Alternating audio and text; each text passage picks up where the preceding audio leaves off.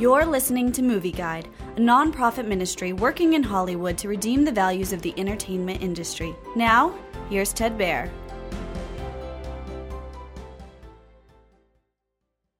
I'm Your Woman is a crime drama set in the 1970s. Jean and her husband Eddie can't have children, but one day Eddie comes home with a baby boy.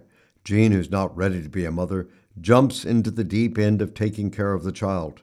However, his situation is complicated when her husband goes missing and she's told to flee for her life.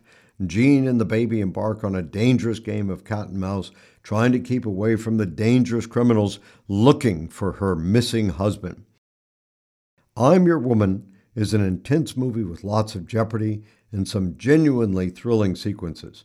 It has some subtle pro life themes and celebrates motherhood's hardships and joys and the importance of sacrifice. I'm Your Woman is a riveting movie about the lengths a woman will go to protect a child with stunning, unique 1970s setting. Where the movie falls short is in some poor pacing, one note performances, and unnecessary foul language. Movie Guide advises extreme caution for the foul language and graphic gun violence in I'm Your Woman.